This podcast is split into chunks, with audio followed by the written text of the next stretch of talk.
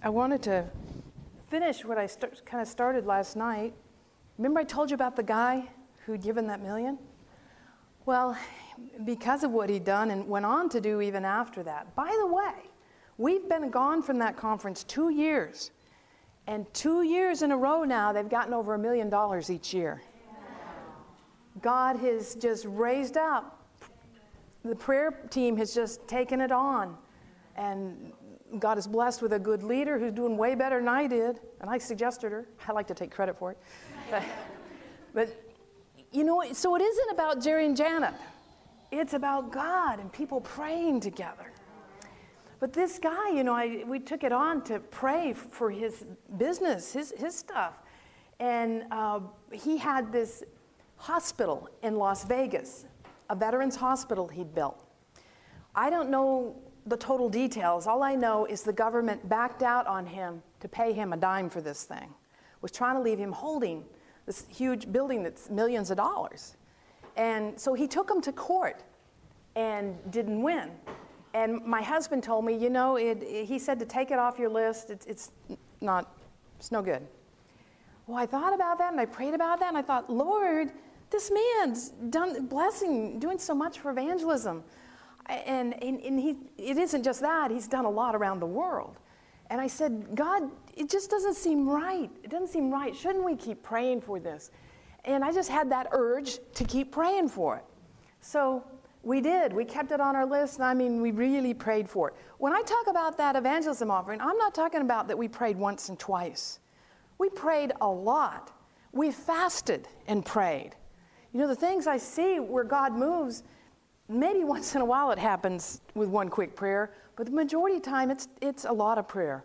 I've started putting together from Spirit of Prophecy just quotes. I haven't got it all together yet, but on pleading prayer. So much you hear people say, oh, we just, you know, we just need pray once and it's done. I don't know. I don't find it that way. I, I see a, a lot of miracles, a lot of things happen, but it's come from a lot of pleading prayer but also thinking, stepping out in faith and believing God's going to answer. But so we kept praying and praying about this hospital. And it was at least a year or so. I was in a, a Jamba Juice. You have Jamba Juice here? Well, I was in there getting a Jamba Juice, and, and, and I see it's this man calling me. And I didn't want to answer because this loud rock music's blaring in this place. And I thought, he's going to think, you know, what he's going to think of me. But anyway, I finally answered it because, I mean, it's not normal for him to call me. And, and I said, hello. And he said, oh, Jana, God's answered your prayer. Thank you that you kept praying. I said, why? What's happened? He took it back to court again, got it to go back again. This time, the judge ruled the U.S. government in bad favor. It's the first time, according to him, that it's happened in history. It is such an amazing thing, he said it's going in the law books of history. Not only did the judge rule them in bad favor, but he said, You're going to have to pay for all of this too. you know, all the court fees and all the lawyer fees, all that. And, you know, he ends up with 16 some, I don't know how much millions out of the whole thing. But that's our God. That's God. You know, nobody can ever take credit for answers to prayer. Because if God's laid it on your heart to pray it, you know He's going to answer, and it's all about Him. He just gives us the joy to be a part of it. In Job 42:10, it says Job's captivity was turned around when he prayed for his friends. And I have found it so true through the years. My captivity has been turned around and washed away as I've spent more time praying for others, praying for God's work, for people to be won to the Lord. You know, I was speaking one time here in Oregon at a women's retreat, and this little pastor's wife said, "You know, our church isn't doing well, and and, and we just we don't we can't seem to get anybody in." And she says, "I'm going to go home and try this prayer thing." She cleaned the church once a week, and I, I saw her a year later at, at another meeting in Idaho, and she told me she she's vacuuming between the pews. She starts praying over every empty pew. She says, Janet, God's filling it with people. She says, I don't, we don't know where they're coming from, but these people are coming. But in a little tiny church in Chowchilla, California, they live out, it's in, the church is in the middle of farmlands. There's just nothing, nothing nearby. And they tried doing evangelistic meetings, nobody won. And one time I was doing a, a it was church ministries training, and I was doing a prayer seminar. And this woman who happened to start praying in that church, and she had some other women, they'd join her on Sunday morning praying, comes to it. And she drags her husband in there. And they're sitting there waiting for it to begin, and I was up front and getting ready, and I looked at this guy. Now, I wouldn't normally do this if I didn't know you, but I knew him well. But I looked at him, I said, Ed, you don't want to be here, do you? And he goes, No, I don't. And I handed him a pen and a pad of paper and said, Take notes. He says I threw it at him, but I didn't. and, and, and he determined in his mind, I may sit here, but I'm not about to take notes. Well, I had to speak that day a couple of, of uh, church elders and, and a pastor sharing what had happened in their churches as they united together and praying. And he sat there and thought, wow, maybe this could work. Maybe it could help us. Well, they, their pastor had moved, and so they were without a pastor for a while. So he, being the head elder, kind of had, you know, take over. So he started calling the people to prayer, not just this little group meeting on Sunday morning, but let's make prayer meeting a prayer time. Can you imagine that? Making prayer meeting a prayer time? Is that not a novel idea? A prayer time. They started doing that, and, and people started bringing friends coming in to pray. And in church service, even church service, they started having a prayer time. People come down, they pray over them and their needs.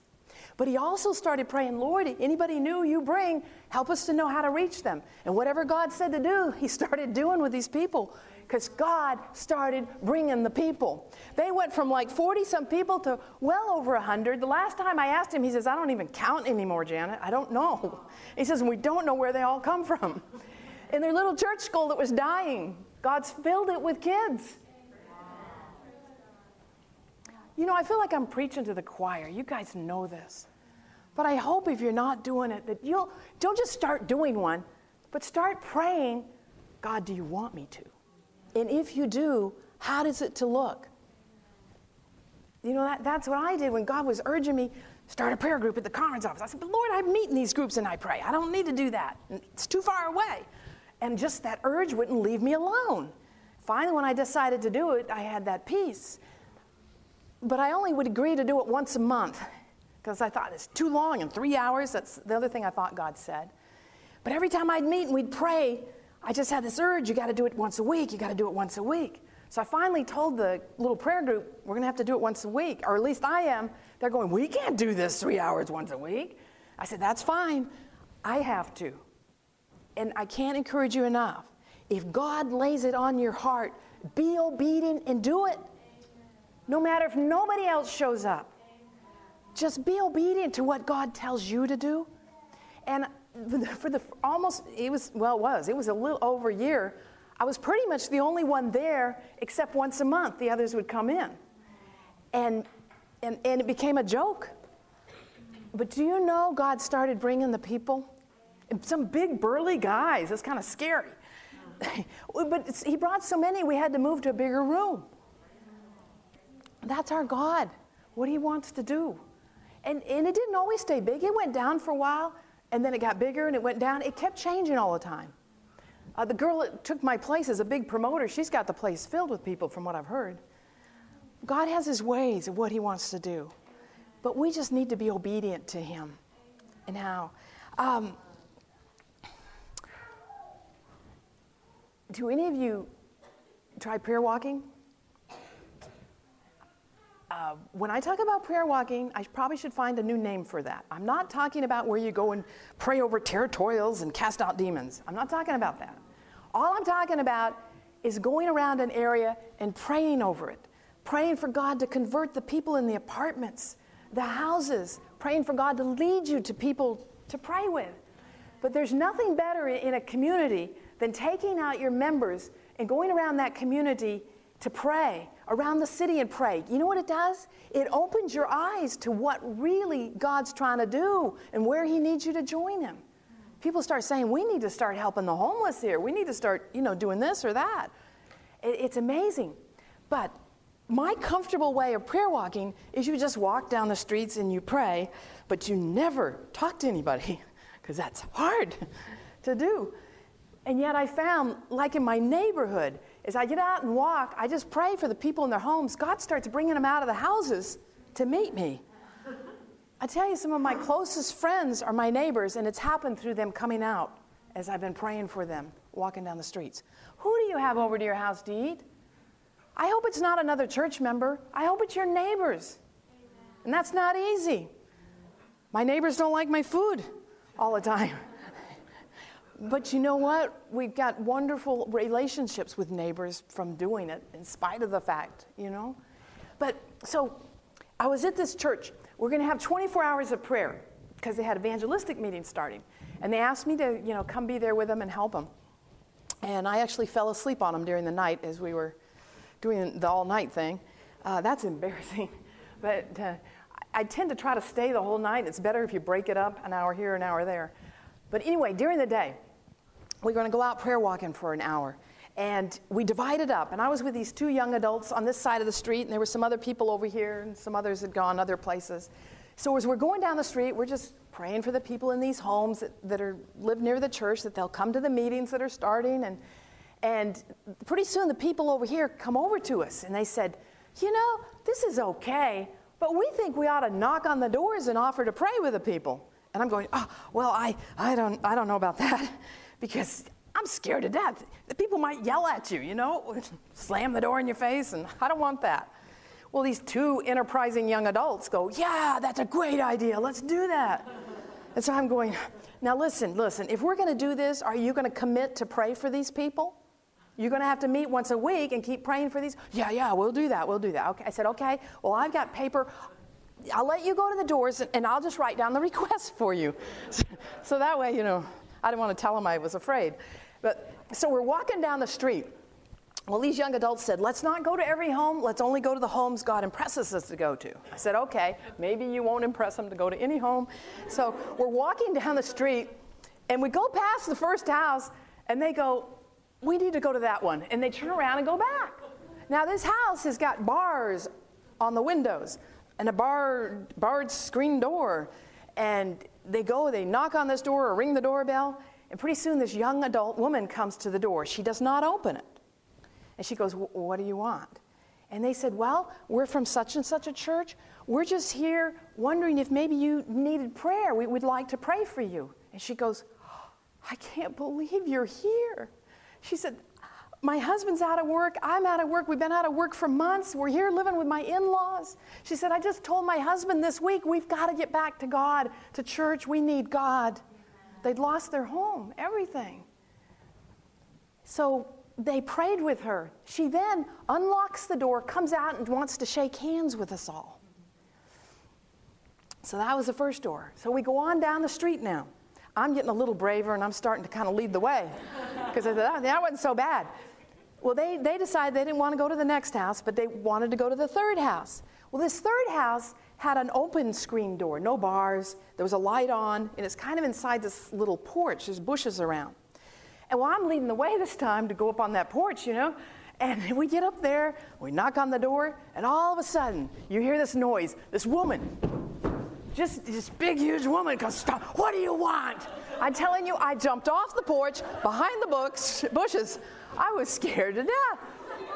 And they said to her, and one of the, the young adults, who's a little guy, he goes, uh, We're here from such and such a church, just wondering if you had something you want us to pray for. And she goes, Yeah, you can pray for me. You can pray for my whole family. My son just died yesterday.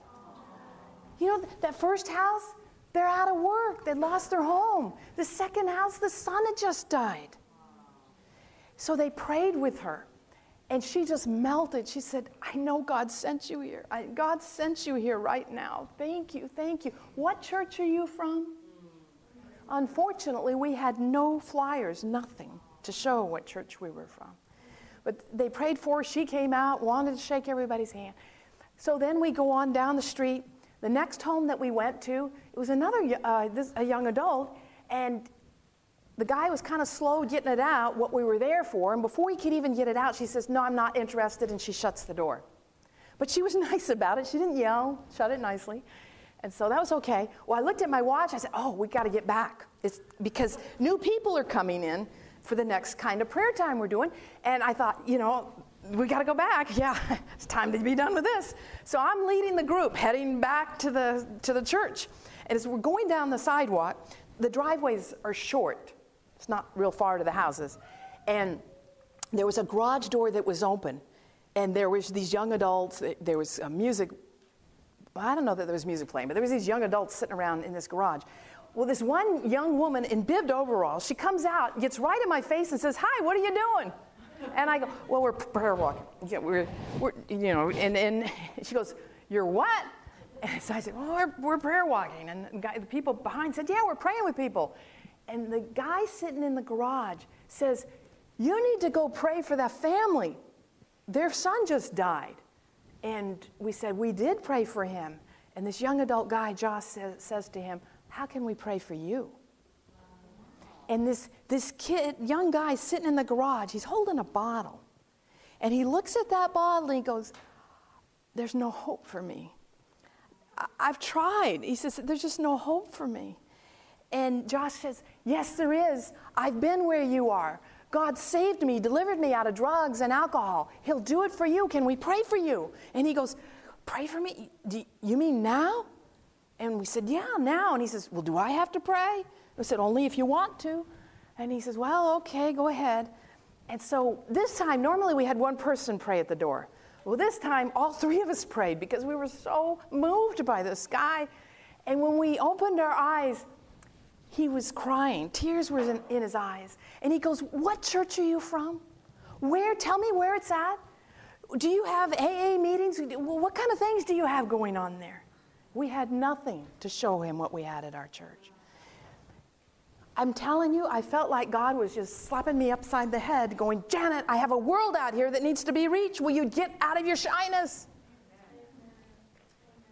There is a world. Who cares if they slam the doors in our faces? They need us to reach out to them, to love them.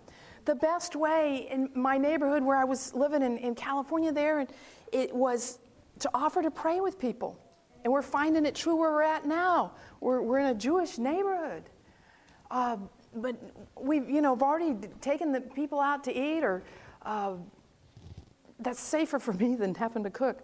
But we have had mo- people over a lot. But, um, but prayer is the one common denominator that seems to, you know, open the people's hearts and helps them to know you care about them and what He does.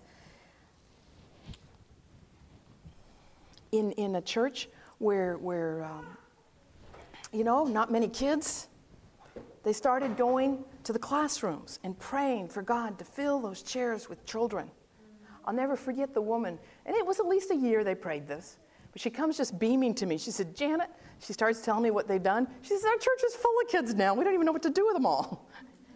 But just those kind of things. But it, it was also in another church. The elders of the church started meeting on Thursday night. And they started doing that in their church, going around and praying over the classrooms. And God started filling their church with people. I don't know. I'm sure you have stories you could share too. In Michigan, it was in their, their union paper. In a little church, they had down to 14 members. And a, a, a, guy that was there at the seminary, he, he happened to be one of our pastors we'd sent to the seminary he took that on, you know, to be his church to minister to. And he goes there, and, and so they had a little meeting. What are we going to do? We're dying. And a lady raises her hand and goes, I have an idea. They said, What? She says, Well, I read this book by Evelyn Christenson, What Happens When Women Pray. I'm wondering if maybe we ought not to pray for God to bring us members. And they go, Oh, that's, that's a good idea. Let's try that. So they started meeting and praying. They started praying, God, what do we do to reach this community? You know what God led them to do? They started going in fours around the neighborhood, two to the door, two on the sidewalk, praying while the two went to the door. And they would go to the door and offer, Can we pray for you? We've got a group that's meeting in our church. We'll, we'll meet and we'll pray for your requests if you want us to. People started giving them requests they would pray for those, and I don't know if it was after a week or two weeks, whatever, they'd go back to the door, knock on it again, and say, We're here, we've been praying. Is there anything new you want us to pray about? Do you know out of that, people from that community started coming to that church? And God also led them to other things to do. But between people coming from the community and what He led them to do, they went to over 69 people. Just convinced that we need to spend more time praying and asking God, where are you working? How are you working? How can we join you? Instead of trying to find what we should do. I, I don't know how you've experienced it, but I had a, um, a guy come to me as I'm headed into Sabbath school, and he said, Janet, you'll never guess what happened to me this week. And I said, What? And he said, Oh, Sabbath school starting. I'll tell you afterwards. So I had to sit all the way through Sabbath school waiting to find out.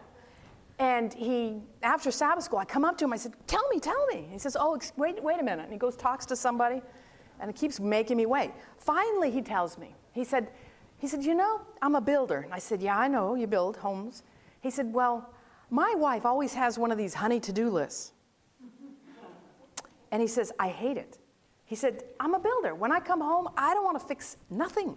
I just want to relax." And she's always got these lists. She nags me. And he said, But this week, this week I got this urge to fix everything I possibly could. And he said, I'd fixed everything I thought I could. But then she said, I mean, he said, it, it, I couldn't figure out what else to fix. So I asked my wife, Is there, don't you have a list somewhere, something, things you want fixed? She said, Yeah, sure. She goes and opens a drawer and pulls out this list and hands it to him. So he fixes everything he could before the end of the week.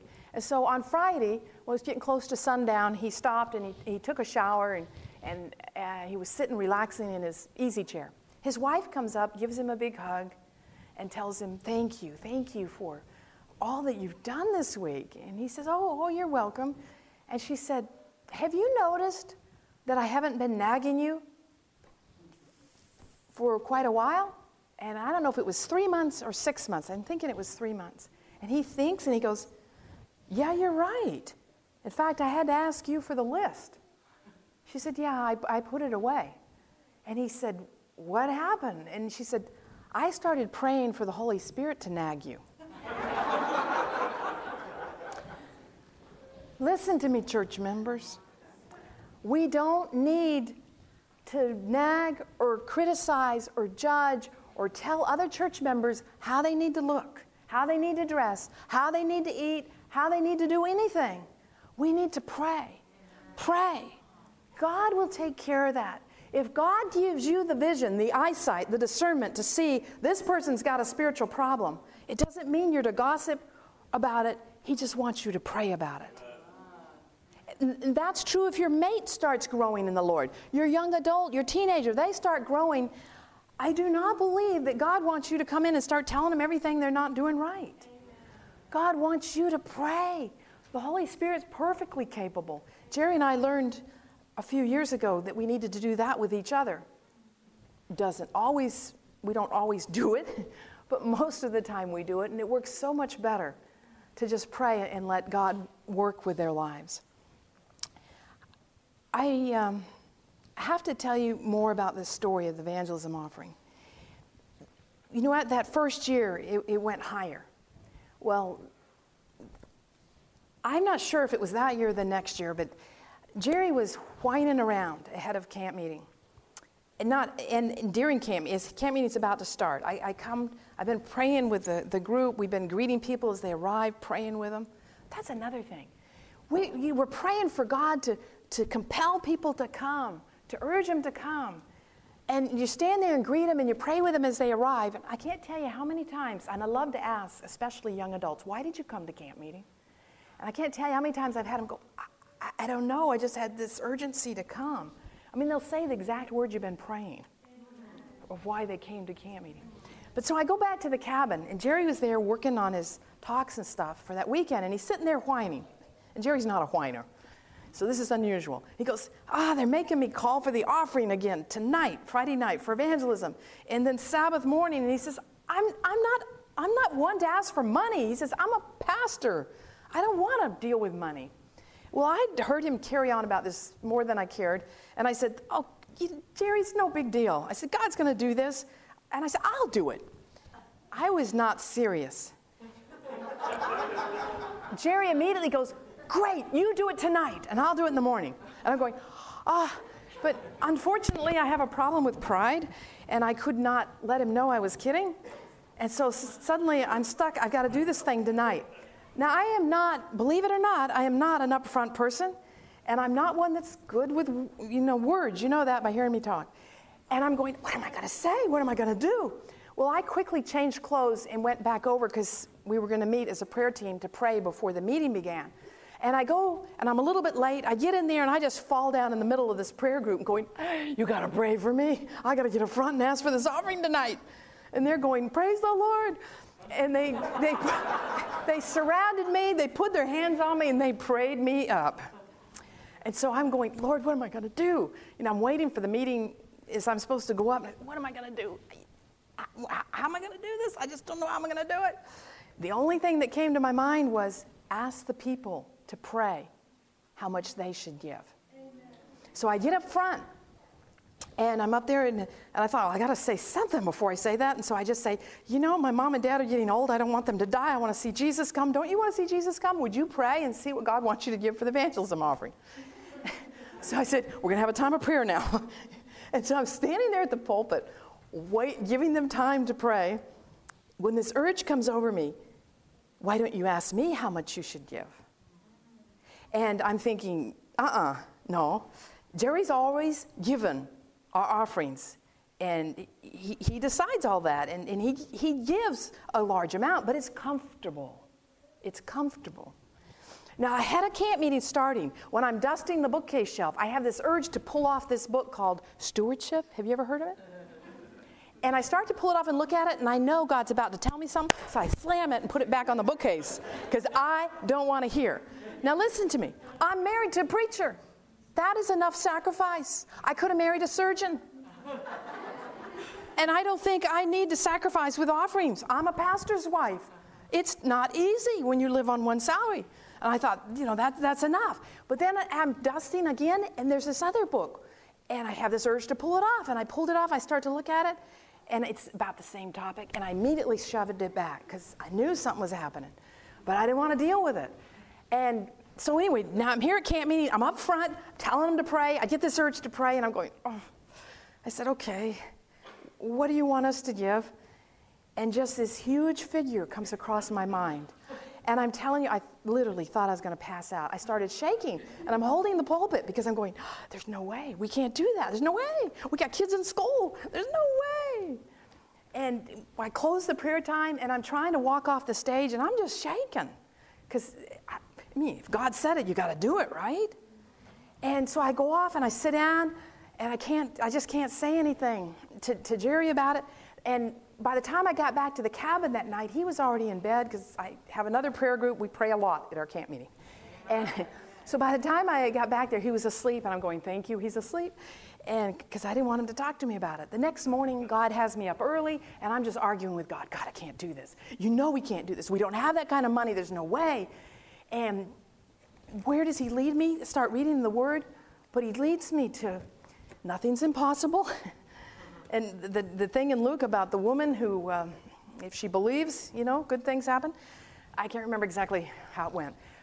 But I knew God was saying, You've got to do this. Well, Jerry, normally in the past, if I have some big idea about giving a bunch of money or something, it's, Okay, Janet, yeah, we'll, we'll think about it, we'll pray about it. That's the end of the conversation. It's never brought up again.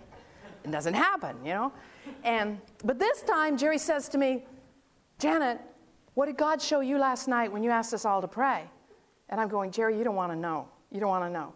He says, he starts following me around. Janet, you got to tell me. What did God show you? What did he tell you? I said, Jerry, you don't want to know. And he kept after me. So finally I said, Okay, Jerry, I'm going to tell you. And I knew he'd start laughing or pat me and say, That's okay. So I told him. And he goes, Janet, if God told you that, we got to do it. We got it. I said, Jerry, we don't have that kind of money. We don't even have that much in savings. We don't have that kind of money. He says, Well, we'll sell our furniture. We'll sell stuff. I said, Jerry, nobody'd want our furniture. It's, it's hand me downs, it's bargain basement. Nobody's going to want. We have nothing. And he goes, Janet, if God's told you, we got to do it. And he's handing me that pledge envelope. Well, I had to get over to the prayer group. We're meeting early in the morning before church begins.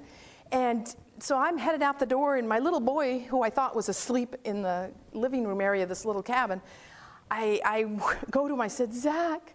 And he goes, Yes, mommy. I said, Zach, did you hear what's going on? He says, Yes, mommy. How could I not? I said, Zach, do you know what this will do to your life? I said, Zach, if we do this, you're not going to be able to do this and this. It, it's going to change your life. What do you think, Zach? And he goes, Mommy, if God told you to do it, you got to do it, Mommy. This is my little kid. So I went over, prayed, we, you know, did pray together, whatever, but I still, church time did not turn in that pledge envelope. Jerry kept after me. Are you going to turn it in? When are you going to turn it in? I didn't turn it in till the afternoon.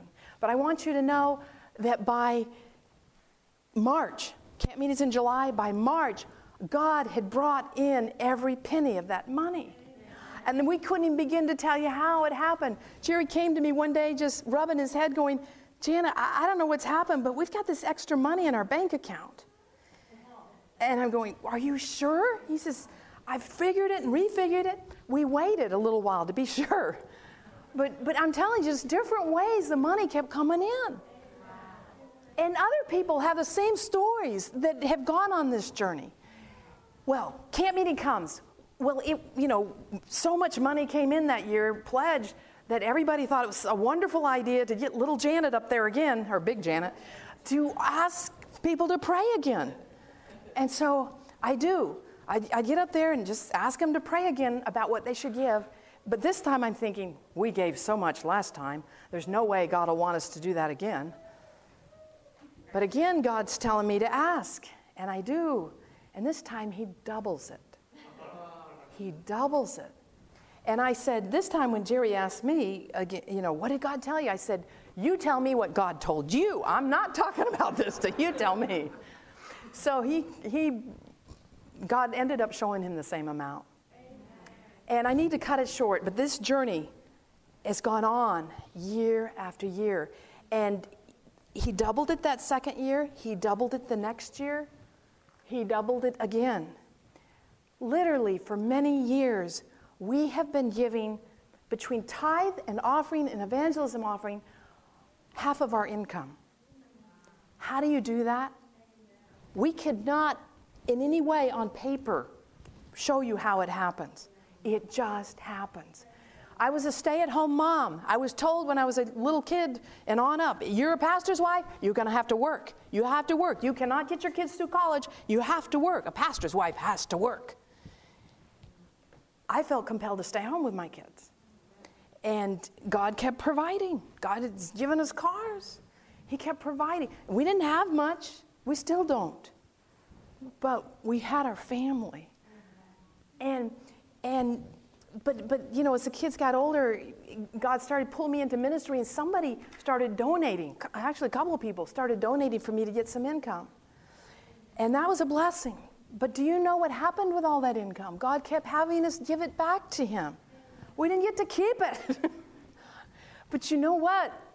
One year, this has been going on for a while, and we're renting, and they sold the place. We had to move, and, and God provided this brand new place for us to move into on three and a half acres. Gorgeous home, and affordable rent. And, but I'm starting to think, I'm having my worship, I'm thinking, you know, if we had all that money we've given over the last couple years, we could buy new furniture for that house and do, do this and that. And to make a long story short, some church members suddenly have this urge to help me decorate my house because I don't have the ability to decorate. On a scale of one to 10, I have a minus two on the test, on the test they take. And so this one woman gets this urge. She calls up some of her friends. Hey, Janet's moving to a new house. Let's help her decorate. And they're saying, I'm telling them, I don't have any money, can't afford to do this. And they're going, we're great. We can decorate with what you got. We can. I said, I don't have anything for you to decorate with. Trust me. We can do it. We, we're creative. So they come to my house. And I'm telling you, I've never seen such depressed, sad looking women as they looked at what I had. It, this is in the house before I moved. And they left very quiet, very sad, and I'm embarrassed to death that I'd let them see. And but you know what happened? This is embarrassing to me too. But they still want to decorate. They want to do it. And I'm saying, I, I don't know how you're going to do this. They said, just let us do it. Well, we had to go to 3ABN for uh, filming right after we moved our, our stuff into the house. So we moved our stuff in the house. Our son still stayed there, and we went to 3ABN. Every time I called home to talk to my son, we're, we're gone for three or four days, they answer the phone 10 o'clock at night. And I'm going, What are you doing? Going through my journals, my files? Why are you still at my house? And they just, Oh, we're just, you know, just trying to get it done before you come. When my husband and I came, they were not there. It was nighttime, but the lights were on. My son's there, opening the door, smiling at the door. And we walk in, and I am so embarrassed because I'm not good at accepting gifts. There in the living room is a brand new couch, a brand new chair, and just these gorgeous decorations in the living room, our bedroom, new, new be- bedspread, comforter, just all these new decorations and things. The house looked beautiful. And I'm embarrassed because I think, why did you know, I don't want people doing this. But you know what happened? These people went back to their church. They thought maybe people might give $10 here or there. But people took it on and said, oh no, let's, they started giving larger amounts. And that's how it happened. But it's like God was telling me, Janet, Janet, I'll take care of you. You just do what I want you to do. And I'm telling you, I can't wait. If I get to live to be 92, I hope Jesus comes before that. But if I do, when I turn 92, I am writing a book. I am writing a book of what happens when you are obedient to what God tells you to do in your life. It does not make sense what we've done. Everybody says you've got to build up a big retirement plan. So you've got at least a million or so when you retire. We've got nothing, but we've got Jesus. We've got Jesus. And you know what's happened with my sons? It's one of the best things in the world. Them watching their parents give. Yes, it's caused sacrifices in their life. Can't do everything or have everything. Of course, we couldn't to begin with, but you know, it's even tighter. They give like we do. Their wives, they do. They pray, ask God. I mean, I, it scares me they give such large amounts. They pledge, you can't do this. Mom, leave us alone. This is what God said. And God does it over and over again. I am convinced that we, as God's people, one of the biggest problems we have is covetousness. And I believe that it's keeping us down where we are and Jesus from coming. And I've always thought, well, you know, Jesus may not come in my lifetime. Why should I sacrifice that much and give? I don't know if any of you felt that way, but the way the signs are right now, He's coming. He's coming. And there's people who own land and houses and they cannot get rid of them right now. It would have been a chore to move. I'm not saying everybody go sell your house. I'm not saying dump out your savings. I'm not saying that at all. All I'm saying is pray about everything and let God lead you how you should give. But in Proverbs 13 7, it says, There is one who makes himself rich, yet has nothing, and one who makes himself poor, and yet he has great riches. Luke 6:38 Give and it will be given to you good measure pressed down shaken together running over will be put into your bosom for with the same measure that you use it will be measured back to you. I can't tell you how much our lives have been blessed all these years of giving. It's been incredible. I would not trade it for anything in the world or for what it's done for my kids. Our God, our God is just amazing what he does.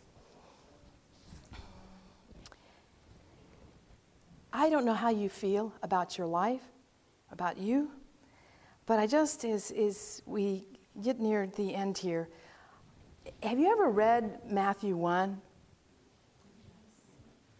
Do you find it boring? I mean, I've reread Matthew a lot when, when you're trying to read through the Bible, become an expert on Matthew, right, or Genesis, or the book of John. And, but Matthew 1, I heard a, a preacher preach once pointing this out.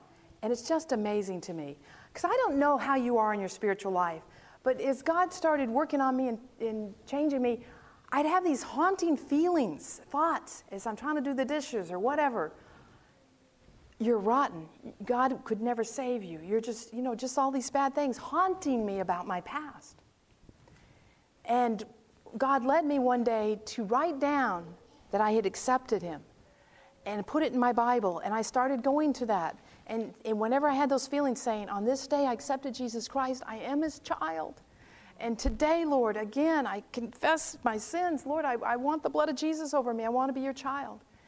And, and that and, and praying every day for the baptism of the Holy Spirit has really helped me to see I am God's child.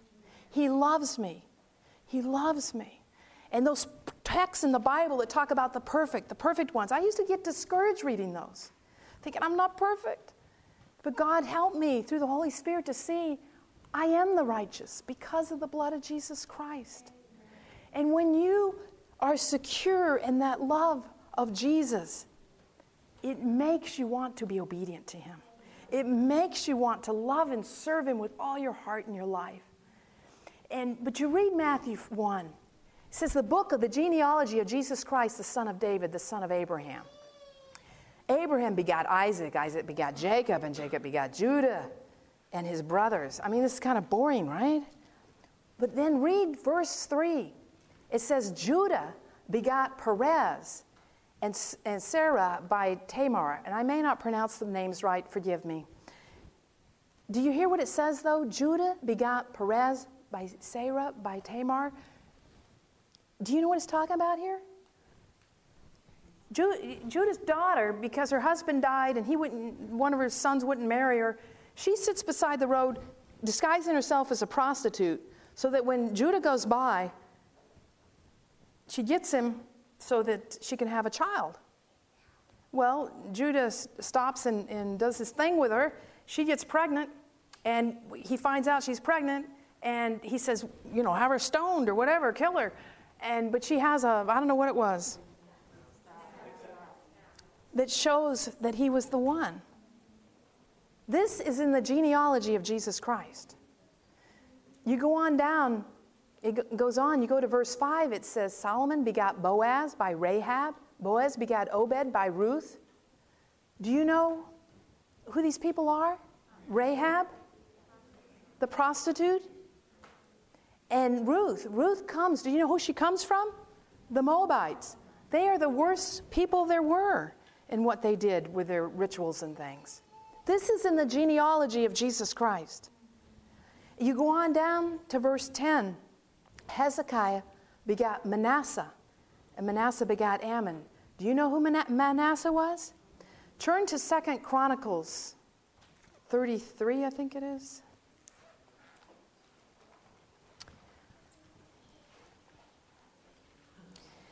Verse, uh, chapter 33 Manasseh on down in the second verse, it says, But he did evil in the sight of the Lord, according to the abominations of the nations, whom the Lord had cast out before the children of Israel. On down, verse 6 Also, he caused his sons to pass through the fire. He sacrificed his babies, his sons, on the altar.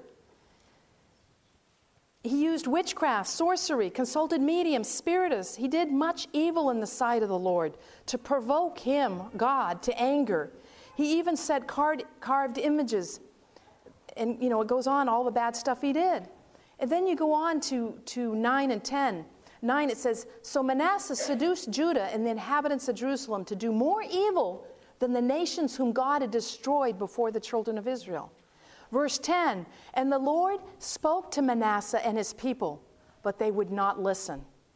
Therefore, the Lord brought upon them the captains, the, the army of King of the king of Assyria. And they took Manasseh with hooks, which, from what I understand, is hooks in the nose, dragged him, bound him with bronze fetters, and carried him off to Babylon. And now, when he was in affliction, he implored the Lord his God and humbled himself greatly before God of his fathers. Manasseh, this proud, arrogant guy that scorns God, does all this evil, brings everybody to evil, suddenly he's in the pits and he's crying out to God. If you were God, what would you have done? Yeah, if I were God, I'd tell him, forget it. You know, you look at how bad you've been.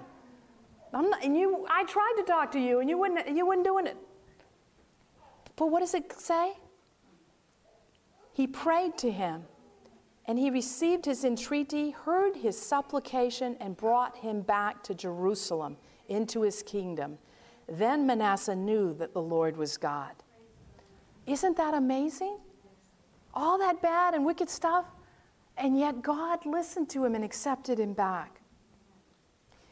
You go on down to verse 16, and it says Jacob begat Joseph, the husband of Mary, to whom was born Jesus, who is called Christ. This is all in the genealogy of Jesus Christ. It's just incredible to me how much our God loves us and what He's done with His Son Jesus for us on the cross. And I don't know, that, that has just been so much encouragement, encouragement to me to read that, to realize how much God loves me. But I don't know how you deal with the sins in your life. I had um, this one particular sin problem that I won't tell you about that I struggled with. I loved doing it. But I knew that it was causing me problems and a separation from God. And I just, I knew I needed to quit, but I didn't know what to do. Well, I got to thinking about the encounter with prayer that Juanita does, and thinking about that verse in 1 John 1 9 that says, If we confess our sins, he is faithful and just to cleanse us, to forgive us, and to cleanse us from all unrighteousness. So I started doing that. I don't know how it is with you, but I have, with some sins, have asked God to forgive me at least a hundred, a thousand times for the same thing. And it's like I'm afraid to even go to God again and ask Him to forgive me because I've asked so many times. And it's, and it's just, you know, how can He forgive me again? He's got to be angry at me because I've asked so much. And yet that verse says, if, if we come to him and ask forgiveness, he, you know, he forgives us and he cleanses us.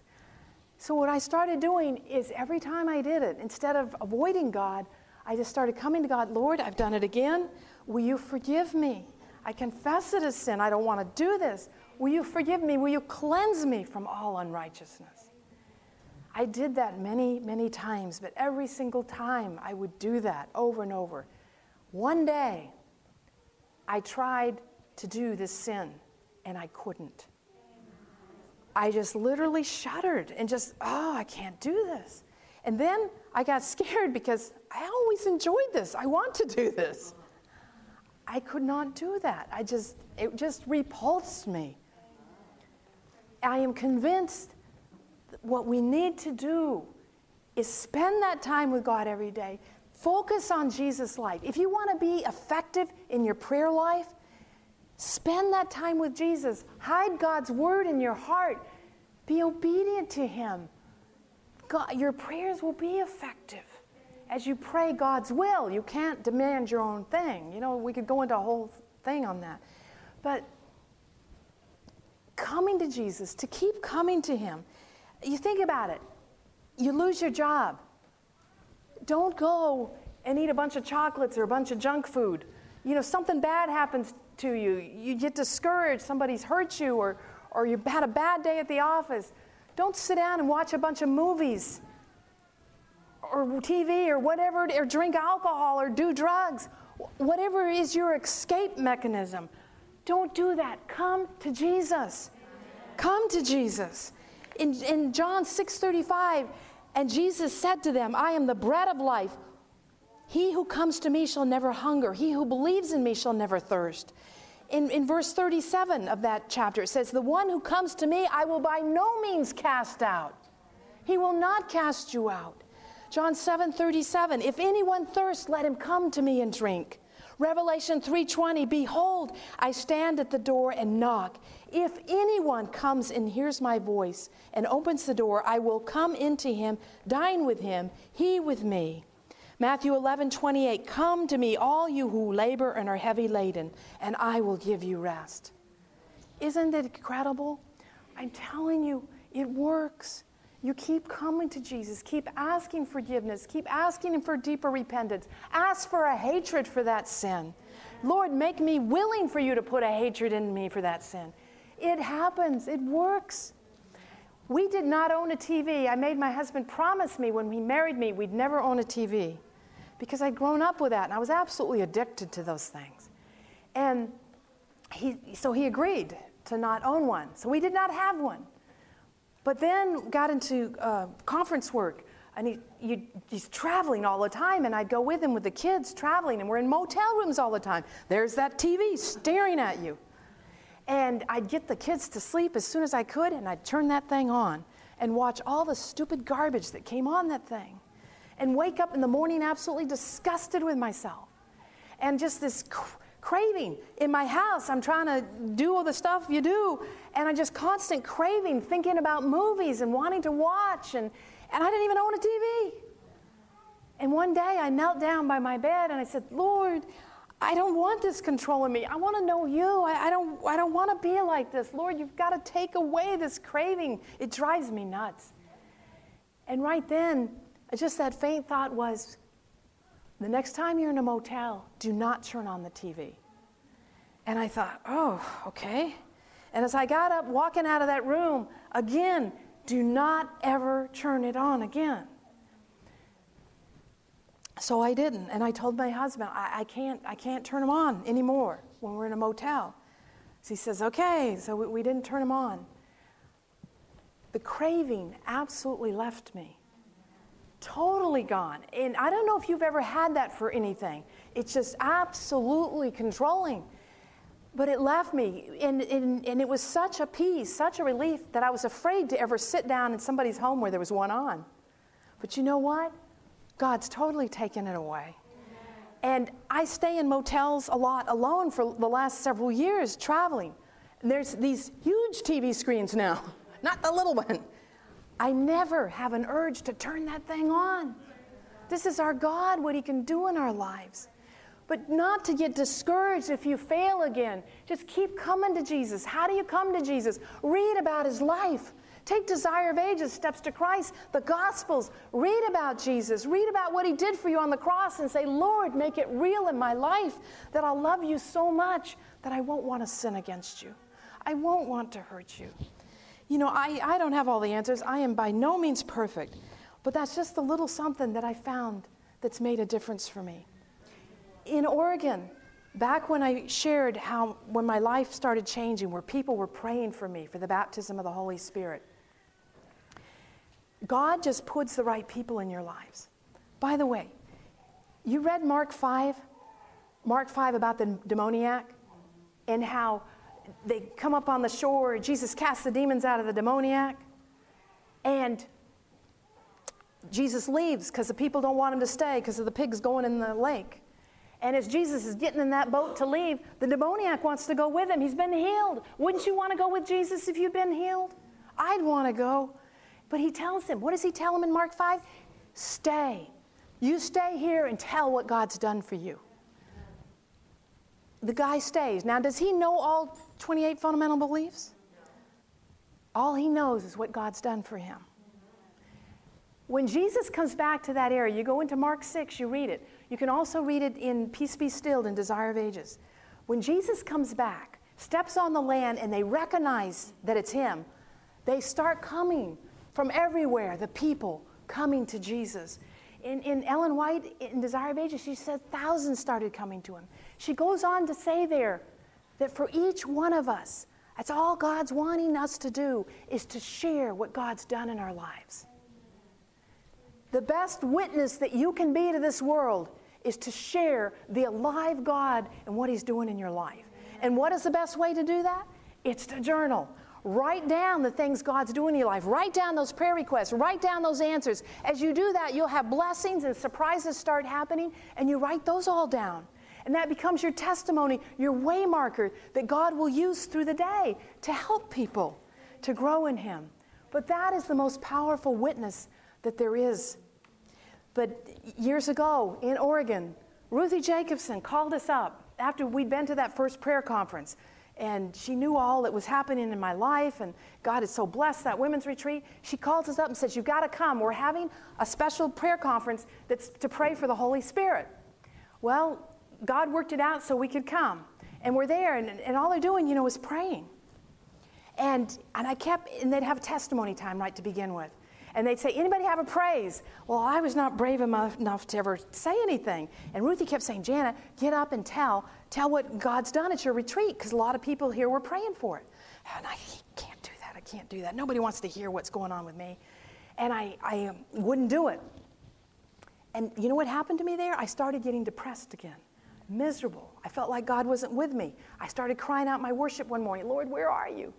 And God made it clear through His Word. There's not time to show you, but in, Isaiah, in Psalms 40, I was reading that day that I needed to share the praises of what God's doing in my life. So I said, okay, this is the last morning they're meeting. If there's time, I'll do it. And I'm sitting near the front here. The speaker says, Is there anybody who has a testimony or praise? I jumped out of my seat, scared the guy, came up so fast. And, and, I just quickly shared, I just want to thank everybody for praying here in Oregon. God so blessed our retreat. We saw so many miracles, and I sat down. I'm telling you, I was scared to death to talk to people and to ever talk to people up front. And at that, at that time, that last time, they said, anybody who has a need for the Holy Spirit, that really wants us to pray for the Holy Spirit in their life, come forward. And so everybody, of course, comes forward. Well, I came on the outside of the group because I'm, I'm having this urge have them pray for you, have them pray for your shyness.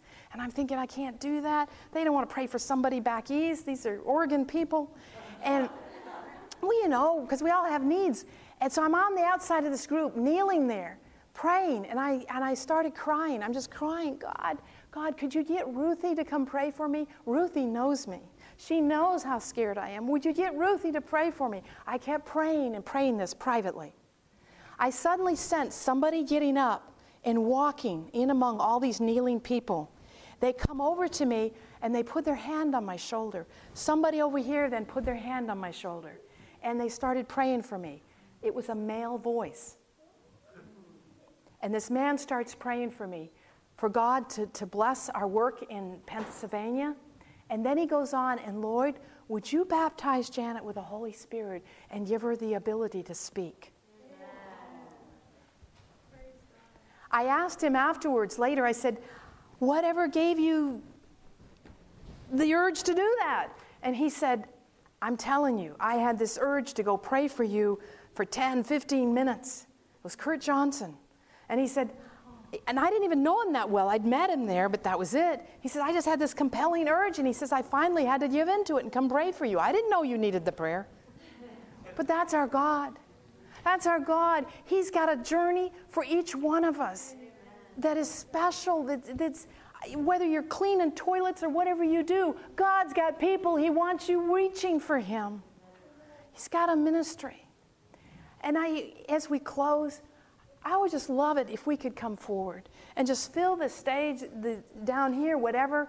You don't have to kneel, you can stand, you can sit, you can sit. I said that, whatever. Because I don't want your knees to hurt. But let's pray for the Holy Spirit on each one of us as we go home. Because I believe, and don't you, God's hungering to reach. There's so many people dying around us that need to know Jesus. This media was brought to you by Audioverse, a website dedicated to spreading God's Word through free sermon audio and much more. If you would like to know more about Audioverse, or if you would like to listen to more sermons, please visit www.audioverse.org.